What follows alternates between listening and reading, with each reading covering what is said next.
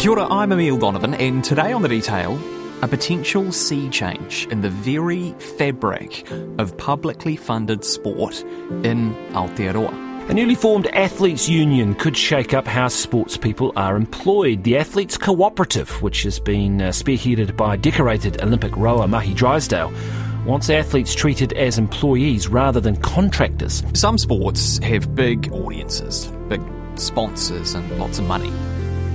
Rugby and cricket and football and so on.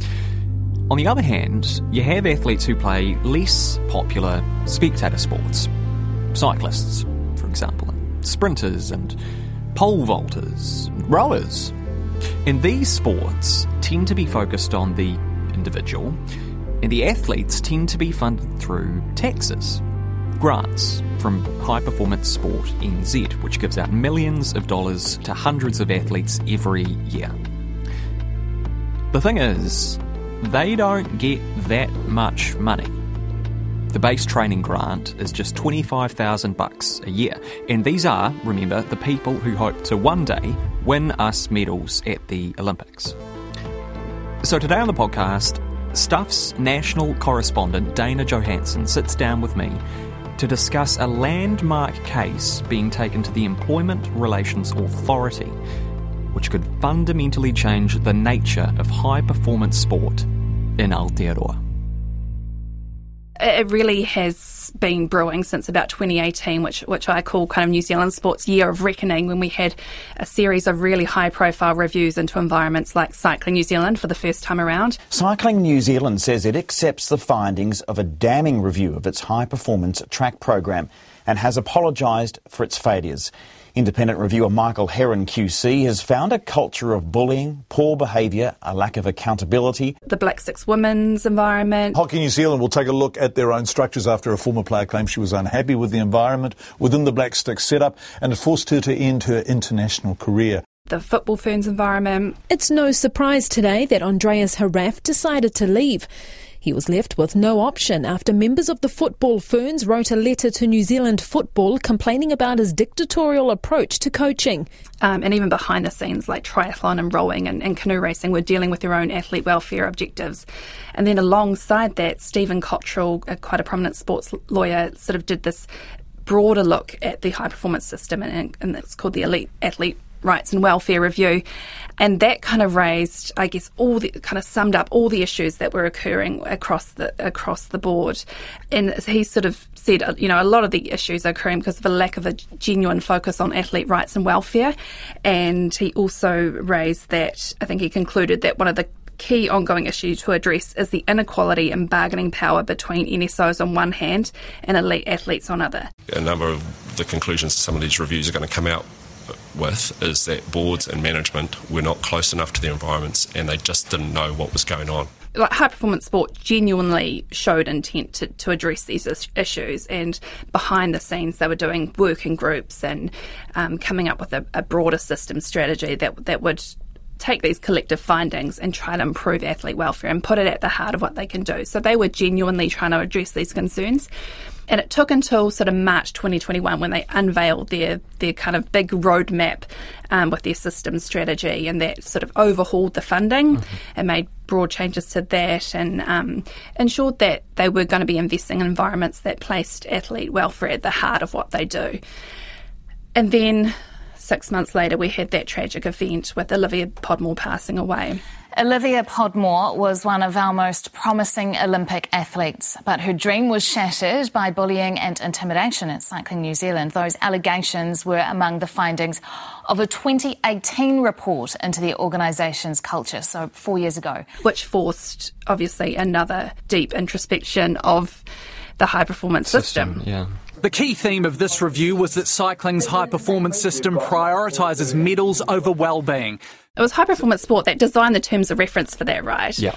And so it's interesting that they did that because they obviously thought they'd already found the solution to the the great philosophical problem that faced high performance sport, and that was like sort of medals before right yeah. welfare. So while they're trying to implement all these new changes, a review is running alongside it, already raising issues with these changes there and finding gaps with the changes they're trying to implement. Yeah, among those changes, sort of setting up a, like an athlete's voice kind of um, organisation, but one that would be funded by High Performance Sport NZ. So it, it, it's sort of it's nominally arm's length away, but it does still rely on HPS NZ for funding and they're building the aeroplane as they're flying in it, and then they've also got airplane experts critiquing the design of the airplane at exactly the same time. Yeah? Absolutely. Yeah, yeah, that's right. And so there were concerns from the outset that the model was going to be compromised. And I think when they put out a, re- when a request for proposal was put out to two organisations. One was sort of the NZOC Athletes Commission, and the the other was the Athletes Federation. Uh-huh. The Athletes Federation, which are kind of a conglomerate of all the players' associations and have wield huge power in terms of athlete advocacy, they said, "We don't think this is the right model. We don't want to be involved with it." Uh-huh. And then other athletes caught on to that and said, yeah, we're not sure if this is the right model either. So, um, a group of rowers and cyclists were the, found a kind of natural alignment there and, and have taken taken on forming their own union. High Performance Sport NZ is remaining tight lipped about proceedings a new athlete union is taking against it. Rowing great Mahé Drysdale is spearheading an employment case that could have major implications for the sports system. Let's talk about that element of things because the union that has now been formed, the Athletes Cooperative, this concerns cyclists and, and rowers. And even in the wider sort of story, we're not talking here, are we, about like rugby players or cricket players or football players or netballers. We're talking about athletes who receive high performance sport NZ funding. Is that correct? That's right, because I guess the, real gap in the system is while some of those bigger sports like uh, rugby and, and cricket and netball and even hockey, they have their own players' associations which are able to collectively bargain on behalf of these athletes and ensure that their rights and obligations are being met. There's this massive gap where you've got all these high performance funded athletes that you know, are expected to be ambassadors for our country and uh, dealing with huge pressures of, of high performance sport, they don't have a voice in the system. Mm. So that is really where the gap exists and what and what these um, this group is trying to address. And is the reason for that that the sports in New Zealand that do have players' associations, we're talking rugby, netball, football, cricket, these are professional sports. They are sports that have broadcasting deals that deal with a lot of money. There are commercial imperatives. They get paid lots of money and so on and so forth. The athletes who are funded by High Performance Sport New Zealand tend to participate in sports that don't have the same spectator appeal, that don't make the same amount of money, and don't really have the same level of financial commercial financial viability. Yeah, I think probably the biggest sleight of hand the government pulled off in creating the system is they essentially have professionalised sports that have no professional appeal. Yeah, okay. So the infrastructure around these sports is hugely professional. I mean, you've got um, high performance directors and analysts and performance psychologists, nutritionists, physios, this entire sort of cottage industry was created around these sports. And, you know, half of them are getting, well, you know, a lot of money, six figure salaries and for most part. And then you've got athletes, the whole reason this system exists and the whole reason these people's jobs exist, who are not well funded. Mm. And they're signing these athlete contracts, which multiple reviews have, have said uh, unacceptable in terms of the power imbalance.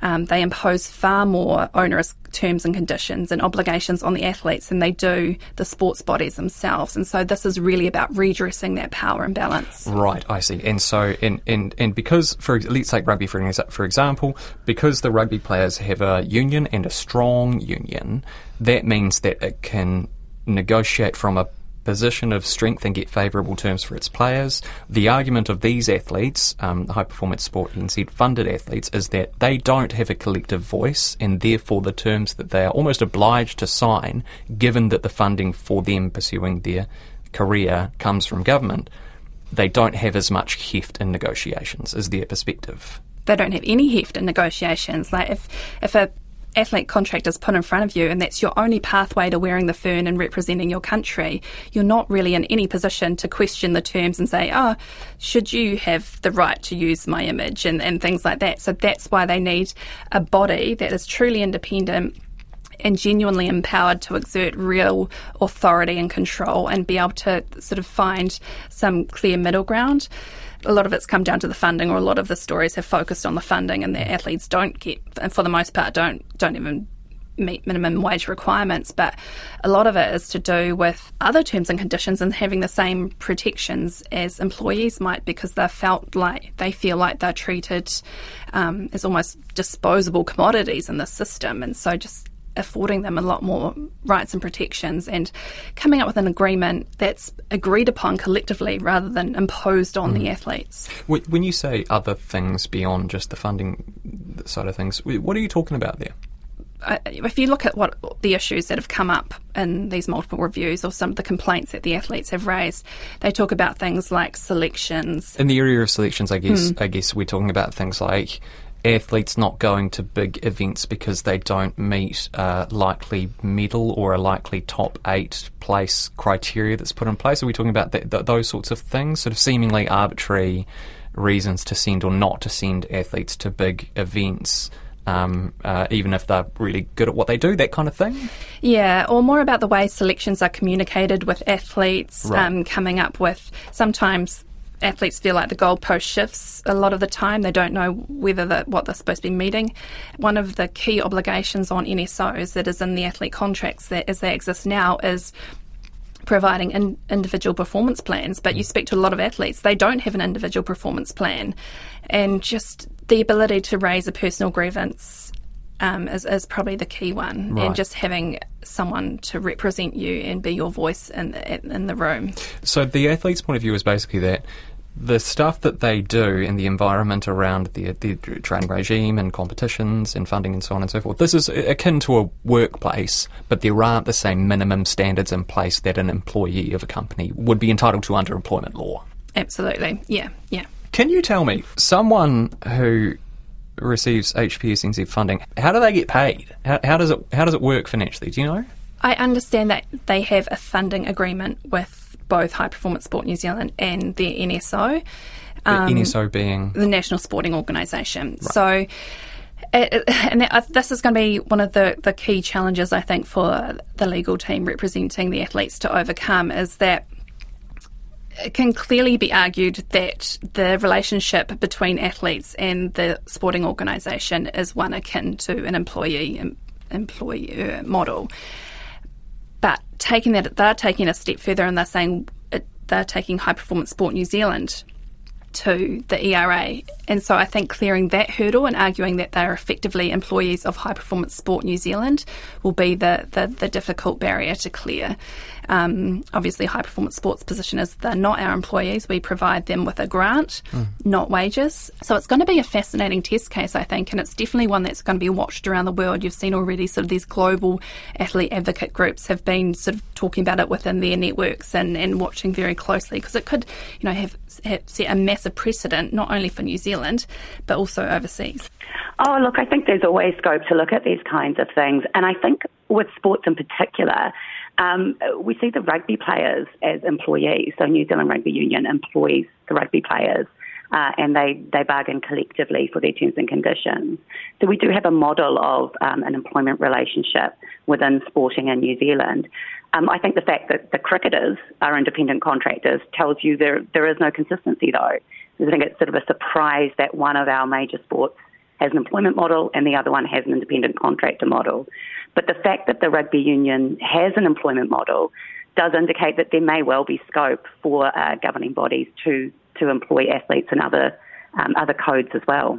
Right, so the grant model that you talk about, that's how HPS NZ funded athletes put food on the table basically. They they they apply for a grant um, from from High Performance Sport NZ and then that money comes in rather than it being like a salaried thing, an employer of a company or whatever.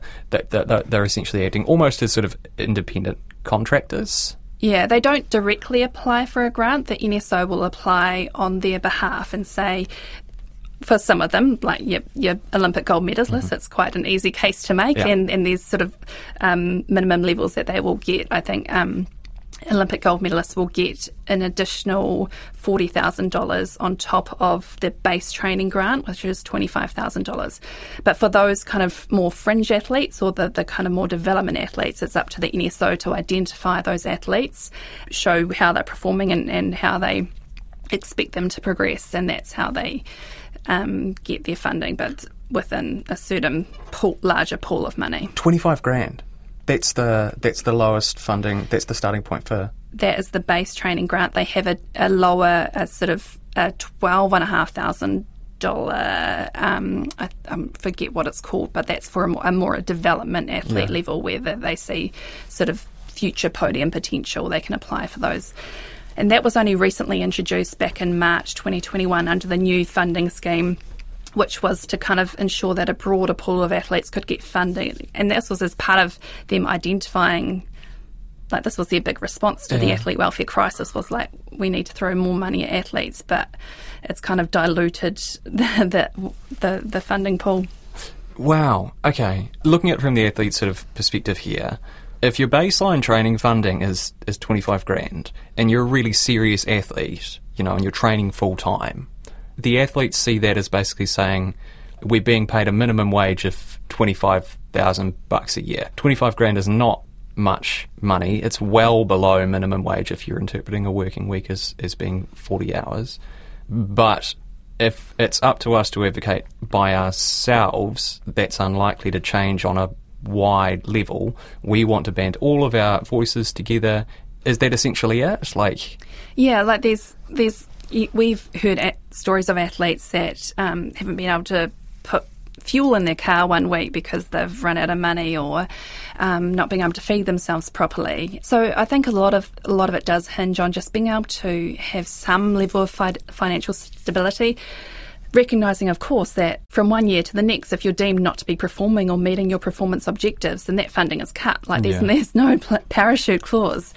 Um, so a, a lot of it does hinge on just providing a better you know more financial stability for these athletes and ensuring that they um, they can have money to live. And, you know, we're expecting these people to go out and represent our country to a high standard. And if they're worrying about where their next meal is coming from, that's not conducive to creating a strong performance environment. The thing that this sort of reminds me of a little bit is like I mean, a lot of writers and artists get by on, for example, grants from Creative NZ. So it, it, would be similar in a well, I don't know, I don't know how glued up you are on employment law. It's very impressive if you are, but like, it, would it sort of be like if if the various artists and, and writers from, who, who, who essentially rely on grants from Creative NZ to live were to band together and say we want some minimum employment standards as as well, kind of similar to that in a way. Yeah, and I suspect that might be an argument that High Performance Sport New Zealand lean on, in right. that if yeah. if we're going to deem our elite athletes to be employees, where does that leave agencies like Creative New Zealand and Ballet and Symphony and all those yeah. types of grants? Are they then going to be in the same position? And what sort of precedent does it set for other um, people that are that are that rely on funds from government organisations. So this case has gone to the uh, employment ERA, the Employment Relations Authority, or the Employment Court. The Employment Relations Authority, right. which I think is the first step. I wouldn't be surprised if it does wind its way to the Employment Court. Yeah, there is some high-profile lawyers involved here. Do, do we know what the athletes cooperative has asked for from High Performance Sport NZ?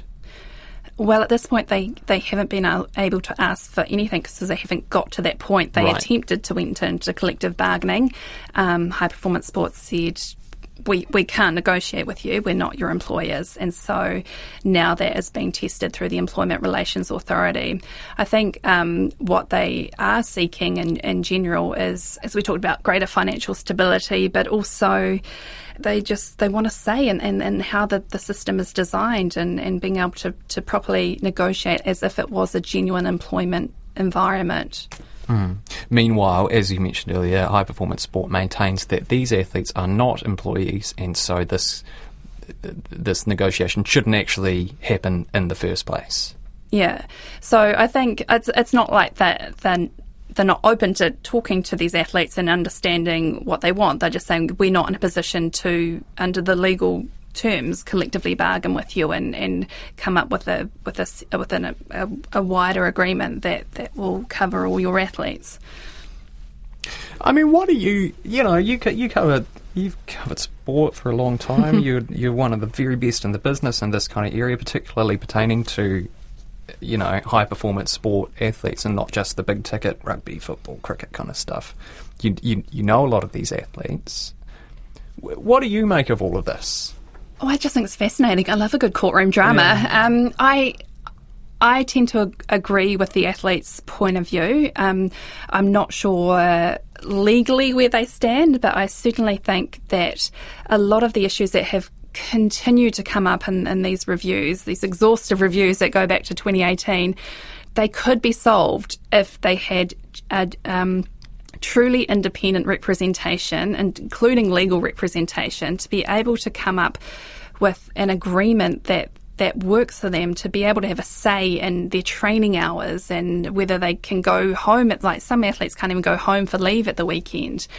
Um, as I say, I just think that a lot of it could be solved if they um, were considered employees. Mm. At the same time, high performance sport clearly consider it to be, I think, unworkable, too expensive, and they argue. Well, if we did move to this model, it would limit the number of athletes we could support, thereby impacting athlete welfare further. So you'd, you'd have a lot of athletes in the system just sort of slogging away and the dreams of reaching this level and, and not getting paid. Yeah. I guess that is a factor to consider, isn't it? Is that if we're talking minimum wage, I think you wrote in your piece, equates to about 44 grand a year, there or thereabouts. And athletes subsisting currently off 25 grand a year and whatever they can scrape together from part time jobs and so on and so forth, like making up that 20 grand differential from High Performance Sport NZ's perspective would require either a significant boost in funding or cutting the number of athletes that it's able to support. Mm-hmm. Yeah. Or I'm not sure if they're, they're arguing for minimum wage itself, but it might be sort of mandating hours so that, that can allow them to work part time. Yeah. Because currently it doesn't. Um, I think high performance sport will argue that it that they they can, and there are they will lean on certain examples of where athletes have been able to work part time. But um, if you know, high performance sport is all consuming, and so um, yeah, I mean, come on, yeah. you know, it's high performance sport you got to train. You you got to train for that. Oh, absolutely. And I mean, you talk to athletes, and even those that might have the time, like their entire day is structured around the next training. Yeah. So, you know, they might train in the morning, um, then do a gym session, and then they might have, you know, a, a lunchtime and a few hours off in the afternoon. But that whole time, they're thinking, you know, I've got to make sure I'm fueled properly for the next training session. I, I don't want to, you know, I don't want to be too busy or stressing myself too out. So stressing myself out too much. So they're making sure they're relaxed and just watching Netflix or reading or chilling so that they are preparing well for their next training session. And if you, um, I mean, I'm sure it is visit, like possible for them to work, but whether that, as I say, conducive to a, a high performance environment, I, I don't think that's the case. I think that the case that the athletes have is, is quite compelling in the sense that what the Employment Relations Authority are going to look at is the true nature of the relationship between athletes and NSOs and High Performance Sport New Zealand. As I say, I think that the more challenging hurdle to clear will be making the case that High Performance Sport New Zealand are the employers mm. as opposed to the NSOs that their contracts are with. But I think it was clearly a strategic decision to take this case against High Performance Sport New Zealand as opposed to Cycling New Zealand or Rowing New Zealand. So obviously that's something that the legal masterminds are, are, are clear on and, and have, have an argument for. So it would be interesting to see how it plays out. That's it for today. I'm Emile Donovan. The Detail is public interest journalism funded through New Zealand On Air and produced by Newsroom for RNZ. You can get us downloaded free to your mobile device every weekday from any podcast platform. Today's episode was engineered by Rangi Powick and produced by Sarah Robson and Bonnie Harrison, and thanks to Dana Johannsen. Matewa.